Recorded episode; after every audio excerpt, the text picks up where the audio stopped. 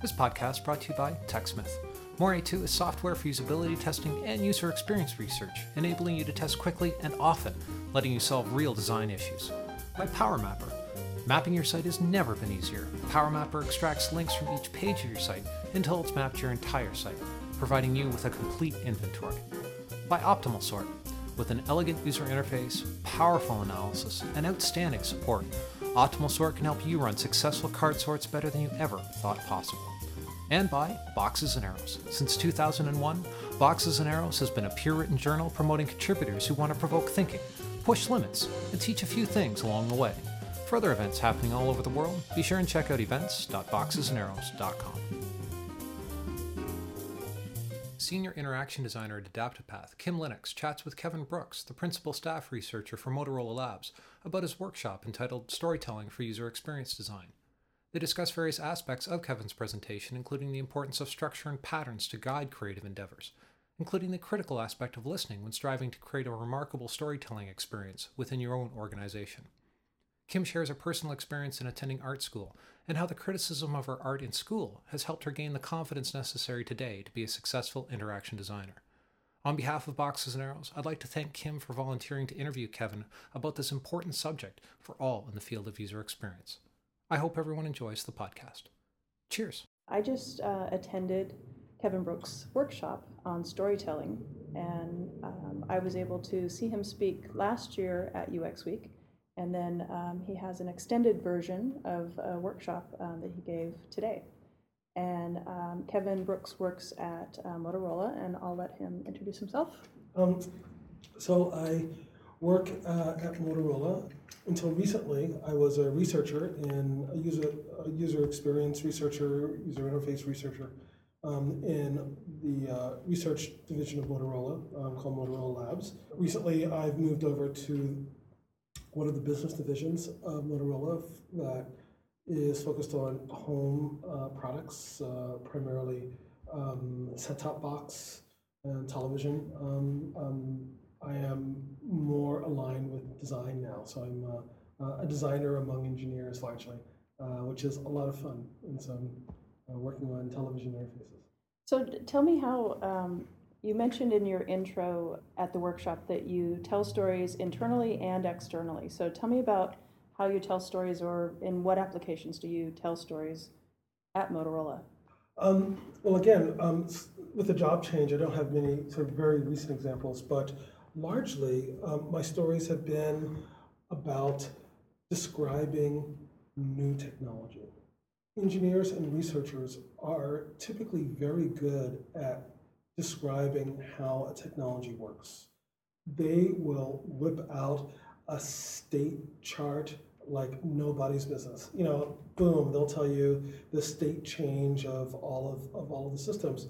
And, and the longer they work on a technology, especially in research, the more and more that research tends to get separated from human beings. Mm-hmm. Right?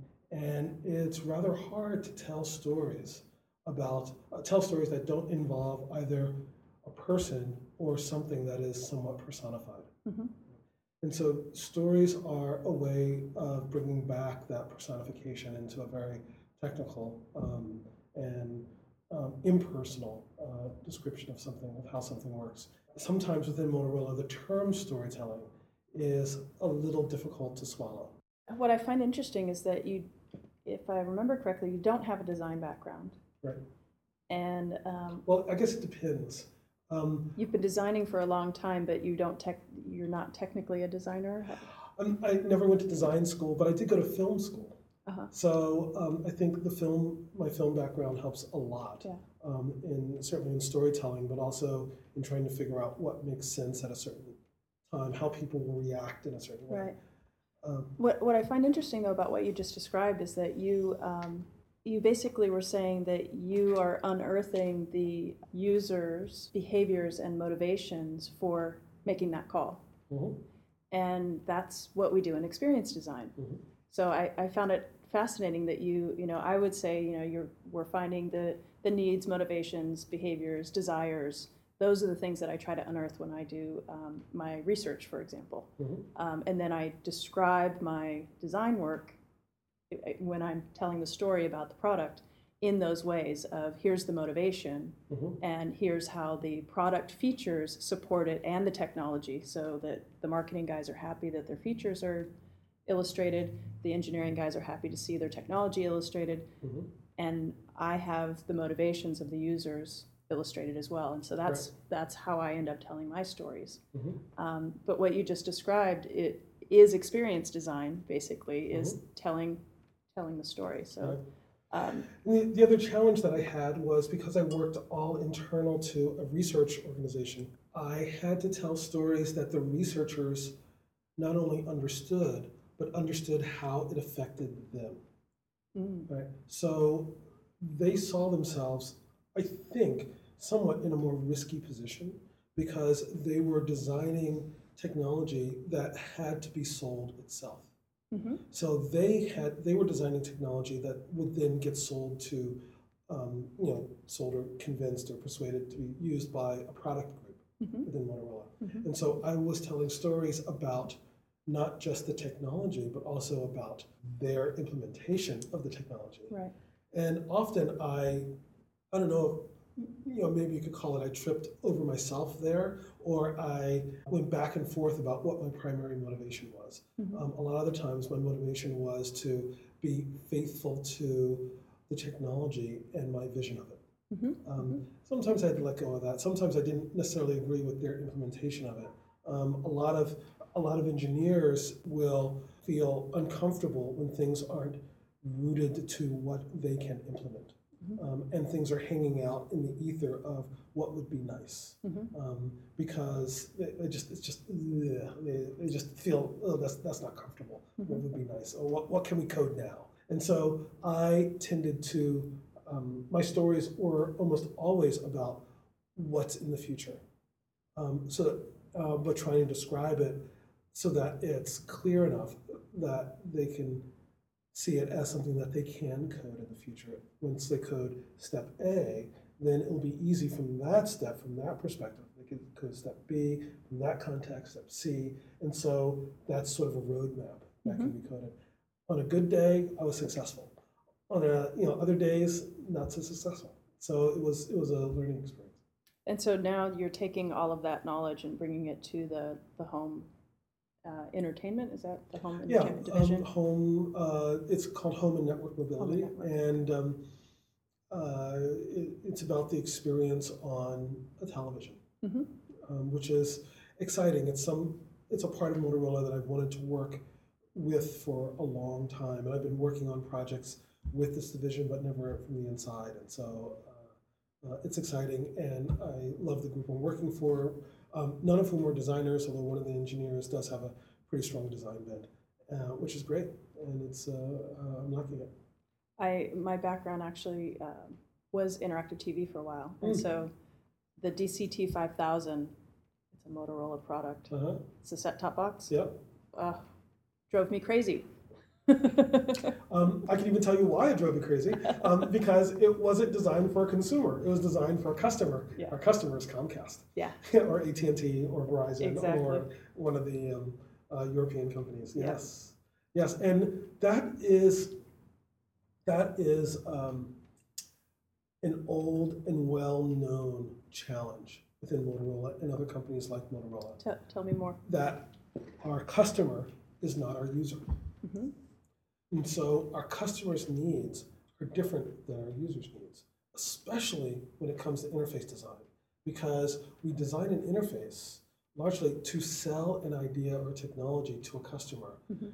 Very often, the customer will change that interface for to, to use their own interface. Mhm. And when it comes to phones, it's this. Um, uh, I guess it's not really a collaboration. It's sort of like a, an agreement, um, a compromise between both sides. But largely, it's the customer's you know choice and will that wins out. Uh, they're paying for it. They're buying it. They see it as their product. Therefore, it's their interface.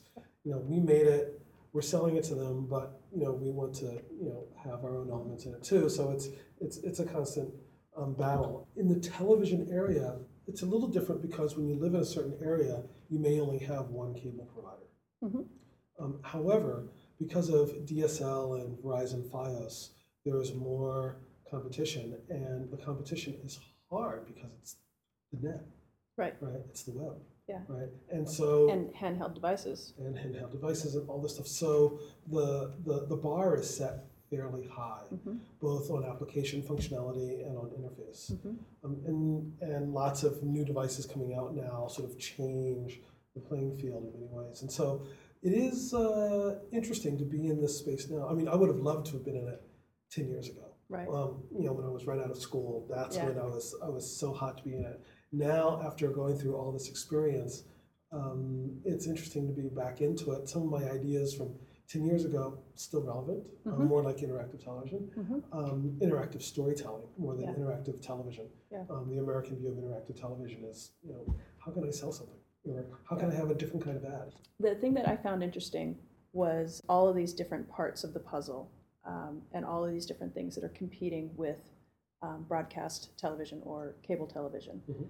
Um, and so, um, have you had the chance yet, since you're still fairly new, but have you had the chance to create a story specifically around all of the different competition to tell the story of the um, the mobile device and the internet? You know that that there's um, vying interests and that um, people are no longer going home and watching television. That's not their sole entertainment device. Mhm. Have you had a chance to tell that story yet? Not in my current job. I have told similar stories in my previous job, which included television. Mhm. Um, and a lot of that was envisioning what the future can be like. Mhm. You know, what does it mean to always be in connection with your home? Mhm. Right? What is it in your home that you always want to be connected to? Mhm. Is it your refrigerator to tell you that the milk is spoiled? It's a very old use case. Mhm. Um, never really interested me. It just told me that a lot of people don't like to be in the kitchen. Or can you be connected to the flow of entertainment and information that's coming into your house anyway, which is your set-top box and Mhm. or a smarter version thereof? Can you be connected to the appliances or the, or the security systems or you know, anything else that is any other system that's in your house so that you know what you're coming home to? Mhm. You know, a lot of people actually don't feel the need for that, which is fine. Mhm. Um, a lot of people also don't lock their doors at night. Right. Um, a lot of other people live in places where, one, they do lock their doors at night, and, you know, the nature of their house, you know, is kind of up for grabs during the day. They want to know that the house is okay. Mhm. Right? And it's a part of their everyday experience. Mhm. It's not necessarily part of the everyday experience of the people who design these systems. Mhm. Mhm. Exactly. And so that's the part of where you tell your story. Something that um, I was thinking about in all of this is um, what what I learned today in your workshop is um, the way you communicate um, is by standing in front of people and telling a story. There's a physical presence. I saw your pauses, I saw your expressions, I saw your hand movements. There was the story of the little boy looking up at the very tall man, and you craned your neck to express the boy looking up at you. How do you do that if you're not physically, like, how do you tell the story when you're not physically there? Or are you actually flying around the country telling the story? So, In this economy, no, I'm not flying around telling the story. Um, so you know, thinking about the audience listening, mhm. um, how can they incorporate stories beyond use cases? Um, and you know, what are those communication tools that they can use? Right. Well, let's see. One of the earliest stories I told um, in Motorola uh, was, and it was surprisingly simple and very effective, more effective than I thought it was, probably because it was simple and we had no budget. Um, so, uh, and it's surprising, you know, it's a corporate group. We had a budget of about uh, 600 bucks. Um, and we told a story about the future of voice interface. Mhm. Um, and what is that experience like? And we did it by hiring a cartoonist and actors to be voice actors. Mhm. And we added and we wrote a script. Um, one of the researchers wrote the script that I helped to edit, and we created this talking comic book Okay. kind of thing. Um, now, And it was, and we literally did it with, you know, student, the, the actors were students, so they could do it for a little money and pizza, right? Um, and the, the cartoonist was also a student, but uh, did a really great job. We created this thing that played well. Now, I was new to Motorola, so I didn't understand the culture well enough. One of the things I learned from that experience is that the way that the corporate culture tells stories is in PowerPoint. Mm. So, no matter what flash or dash or whatever sparkle you add to a story, if that story can be included in PowerPoint, it goes a long way to being a win Okay. right? Very simple. Is it PowerPoint? Cool. So because we generated a number of comic book images that people could copy and paste in PowerPoint and help tell the story their way. So the research manager could tell, retell the story his way. Mm-hmm. Other people could tell the story his way using the same images, more or less the same story. And a few times I assume they heard the whole audio visual version from beginning to end. It was maybe three minutes long. And what, was it done in Flash or Director or something? It or? was done QuickTime? in QuickTime. So it was Okay. a movie. Okay. Actually, it was a movie Yeah. um, that we used stills to create, and we just included those stills in a Mm-hmm. you know little folder. You know, here's a directory of stills. Here, here they are. Right? So they can watch the entire QuickTime movie. Mm-hmm. They can incorporate the stills in their own versions of the presentation. Mm-hmm. So they can talk about the statistical analysis necessary to do a certain kind of recognition. Mm-hmm. Telling stories that could be retold by people is a part of the corporate culture. And they have to re, be able to reappropriate those stories. Okay. Um, I don't want to give the impression that all of Motorola is like this, but it's like sort of like the not invented here problem. Um, if it's your idea, then you like it more. Well, if you are told a story that you can then appropriate and retell to be your story, you like it more. So as long as you can tell a story and not feel and not have your ego attached to it, but allow it to be used as a tool, then that's one way of getting stories out in that type of culture. When you were speaking of that, that really made me um, think of that's a great tip for people, even if they aren't in Motorola and they don't have that culture, to um, be able to give the different artifacts so that other people can tell the story. So that you gave them still images that they could incorporate into their own piece. You gave them the full presentation, but you also gave them all the other things that they can use to um, pick and choose the aspects of the story that they wanted to tell. That's something that um, I guess I've done, but not with intention. And I'm definitely going to use that one. I can also tell you a version of this story gone bad. okay. um, Motorola hired a design firm, and Who shall not be named? who shall not be named, and I am sure paid them an enormous amount of money to come up with these new ideas for an area of technology. And in the end, what this design firm did was tell an elaborate, huge story. Um, and it was very experiential. In order to understand the issues, they talked to upper management, as in the, ex- the executive, corporate executive team, um, and those below um, the, the CTO at that time, to be able to craft these stories. They used this huge space and built this environment in order to project the video of their stories for this technology. I'm not sure how much they talked to the um, sort of the line engineers and researchers, because the people who then, or the or the first level managers, because the people who then were brought in, because Motorola people were brought in in droves um, to see the set of stories, and they would see it, and almost universally, what I saw was people going, uh, "So, it's a story." And it was clean and it was it was it was clean cut it was it was precise it was there. It was untouchable.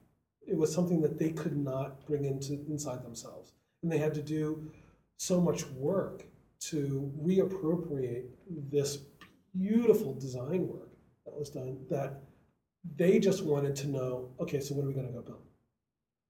Then, after the stories were told, some of the designers came out and said, here are physical prototypes, examples of some of the things that we had in mind. And mm, they were a little ticky tacky compared to the grand vision that um, they put on. You know, the little, I mean, they weren't functional prototypes. They were just like, you know, you know hacked together models, models, right, yeah. with flashing lights. The engineers were further set back by like, what's that? Where does the battery go? I can't believe, you know, where, how's someone going to hold that? How, you know, where's the antenna in that device? You know, I don't know. You know, they were so, um, they, that's the level that they design. on, right? You know, they could have done that better if, if the design elements could have been appropriated by these first level managers or by the various people and taken pieces of it and then have them digest it and let it sort of virally spread through the company. Mm-hmm. That would have worked. Instead, what happened was that you know the orders came down from on high um, to start start using these ideas. So it was forced down. Which, yeah, in a hierarchical corporation, that's one way to do it. But you get a lot of people who are kind of zombies who do the things but are not really feeling passionate about these ideas. So do you think that um, in addition to helping them, having the, what do you call them, the first line managers, Mhm. Giving them tools so that they can champion the cause, Yeah. um, that's one thing. But also, do you think maybe bringing them into the conversation before they finished it? Sure. Or recognizing that they all have problems to solve. Right? So, um, like in every company, they're given or they establish at the beginning of the year a set of goals that they have. Their job isn't on the line. It's not so much that, but it's, it's sort of over dramatic. But their job is to satisfy those goals through the course of the year. And then they have evaluations to see how well they're doing on those goals. And so we all want to be good at our goals. Right? Um, well, when these ideas came from on high, they had nothing to do with the goals. They were completely separate from the goals that these managers had. Right? And so this big thing, why should they have anything to do with this? So if any of that mate- that design material, those those design stories could be appropriated, the managers could have done the work to figure out how they can solve their problem, mm-hmm. um, or those, those managers could have been used in the process to say, okay, here's what my problems are. Mm-hmm. This is what I have to come up with. And then the images could have been modified or, or adjusted, or, or they could have been shown how the images, how the story could Right. Um, so that's a part of the process. You know, the image, the, the grand vision itself doesn't have to change that much, but the process of getting there does. The, the thing that I think um, that I observed in the room that shocked everybody is that the majority of the workshop was about listening. And it, there was a disconnect I noticed at the break with some people that they just kind of, why, why do I need to listen? And, uh, you know, the, and it was, you know, I don't want to hear my coworkers' problems. I don't want to, you know, and um, I, I think, you know, in the afternoon, it, I think it hit home with doing the third exercise. Um, but I, I, I found it fascinating that um, some people really got it, Mhm. and other people uh, had this, you know, why do I need to listen Right? to be a storyteller? I just want to be a good storyteller. Um, do, do you have any suggestions of why that happens, or what? Well, well, I know that part of the reason why it happened is that, um, you know, I could always improve in the way that I do workshops. No, no, no, that's not what I meant. No, no, really, because it's something that I see um, as well, and, and I know that's not where you're going, but, but uh, one of the things that I find that I probably should do more is reiterate the reason why people are doing things, because um, I love doing one of the things that I mentioned a lot in the workshop, which is setting up expectation and satisfying some of them and violating many of them. right? So setting up an expectation and violating it. You succeeded. Yeah, thank you, thank you. Um, and then um, having people sort of learn something from that violation and then setting up other expectation based on their new way of seeing the world or seeing, seeing the context. Often, what people, one of the things that people need when their expectations are being violated is reiterating that things are okay. It's okay. It's mm-hmm. okay. It's okay in some in some manner. Mm-hmm. And what I should have said, and what I should have reiterated, is that listening is a fundamental part of storytelling. Mm-hmm. You cannot tell stories without listening, right? and to reiterate that and to give you know tiny little examples of that because you know that will get them into the next phase sort of a little bit more confidently. But uh, but yeah I'm, i know that some people sort of get it. You know i'm still really surprised that storytelling is not taught in design school. Designers mostly tell stories. I mean my understanding of the design process you know is you listen to stories in the form of your clients and users and what the problem is and what you're trying to solve. You figure out who the users are or the market segment, and you ask them a bunch of questions or you do whatever the structure is, and you elicit stories from them. Then you go off and you don't do some design.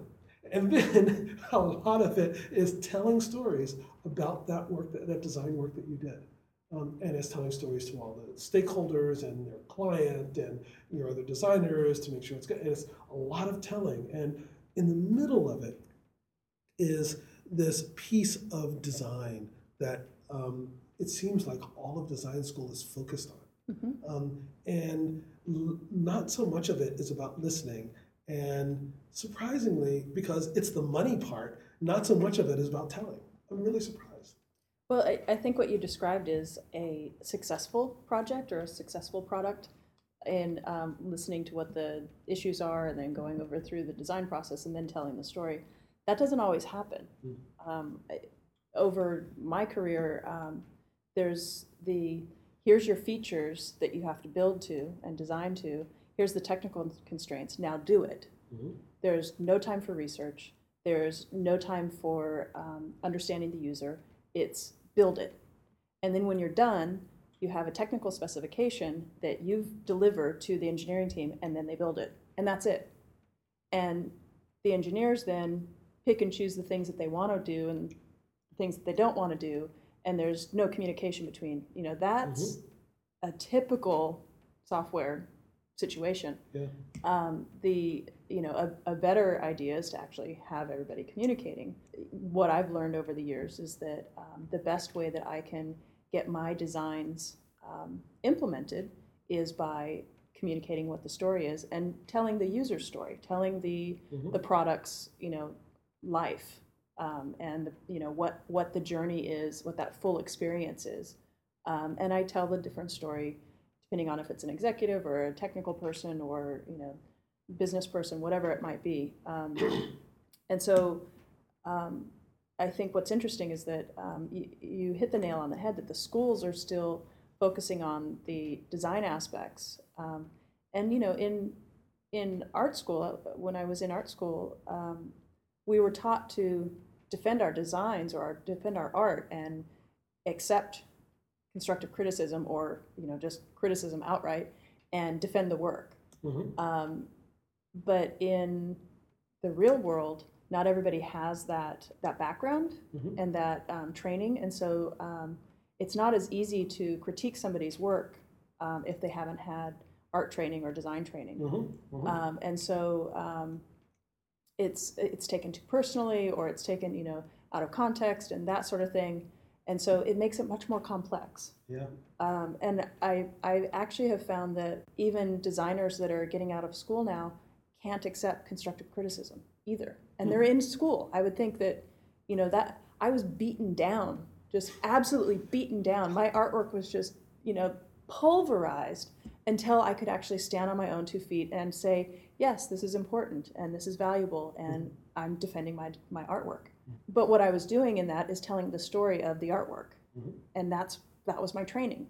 But I have noticed that it's it doesn't seem to be a large portion proportion of the training. Maybe maybe it's just the people that I've encountered. Well, I, I, would also imagine that from that experience in art school, that you are a wonderful success story. I'm sure that that there are people who were likewise beaten down that didn't learn to tell a story from that, that didn't um, learn that sense of confidence mm-hmm. um, from being able to sort of either structure the argument or mm-hmm. present the argument. That you know what they walk away with is mostly being beaten down. Right. Right. Um, and you know that's you know that, you know which is too bad. I think that a lot of places are like that. I, mm-hmm. I know that you know when I was in film school, people this was graduate school. These were adults going to graduate school. They would leave critiques crying, mm-hmm. like why are you crying? He said nothing about you. He was talking about your film, you know, and they don't have that separation between their work and their who they are. Um, you know, um, and I would also imagine that if you had an experience where you gave a critique and made someone cry or feel uncomfortable, that you would be very sort of gun shy about doing that for others, even when it's clearly necessary. Really, the important part of the story is the imagery. Mhm. And you're free to tell that imagery, at least in this workshop, you're really free to tell that imagery when you know, when you are guaranteed that the other person is not going to interrupt you.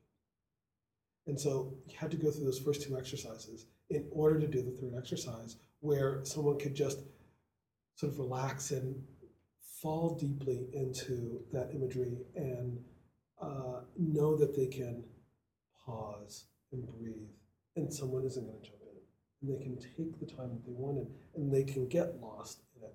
So now, if this was a story that they needed to do for work, they can do that exercise of just with someone else there, listening to just the imagery and seeing what comes up. Mhm. Right? Okay, what's what are the more powerful images out of there? What are the more powerful pieces? Those are the pieces that need to be in the presentation. Those are the pieces that the technology is really going to speak to, or the the, the our our design approach is really going to speak to. I've seen this with designers. I've seen this with engineers. Um, I got to do a workshop for researchers, largely graduate student researchers at MIT. Mhm. And this was, I think it was two hours. And this was telling stories for money. You know, because all of the stories they tell are for money. They're for research grants, they're for sponsors, they're, you know, so how do you tell your story about your research so that it's important? Mhm. So there was this one researcher, and we had them go around the room and say where they were from. And they were from every part of MIT, pizza, you know, majors that I never knew existed. This woman was telling, you know, her work. And because MIT is such a multicultural place, um, each person was telling the story with elements of their culture. And they didn't know it. You know, so they would tell some elements from their tradition of storytelling Mhm. were in the way that they told about their research. Mm. Um, and so this one woman um, who happened to be from India was telling her story, and there were a bunch of people from her group there in computational biology. Um, and she um, told about her professor, and she told about her her experiments, and she told about so a little bit about the computer and the algorithms and what she's going in the type of lab, and, and we gave them like one minute or two minutes or something. And she was doing all of this, and she was she was clearly running out of time, and she was hurrying and hurrying up. And I, I uh, and we're working that if, if this is successful, it could cure cancer. Uh, you know, and so we're all like, uh, honey, you may want to start with that. You, you should lead with that part of the story. That's the hook. yeah, that that is it, right? And so, because she is so entrenched in the lab and the experiments and the work, and you know this, you know, world-renowned professor, it's easy to lose track about. Oh, and it can help a lot of people. Right. Wow. All right, so that is the story. You start there, and now it provides a very different context for all of the others. Um, so I just want to wrap up saying thank you, Kevin, for taking the time. This was great chatting with you. Yeah, thank you. It's been fun. Yeah, we should have had some beers with us. Yeah, yeah, it would have gone much longer. More editing.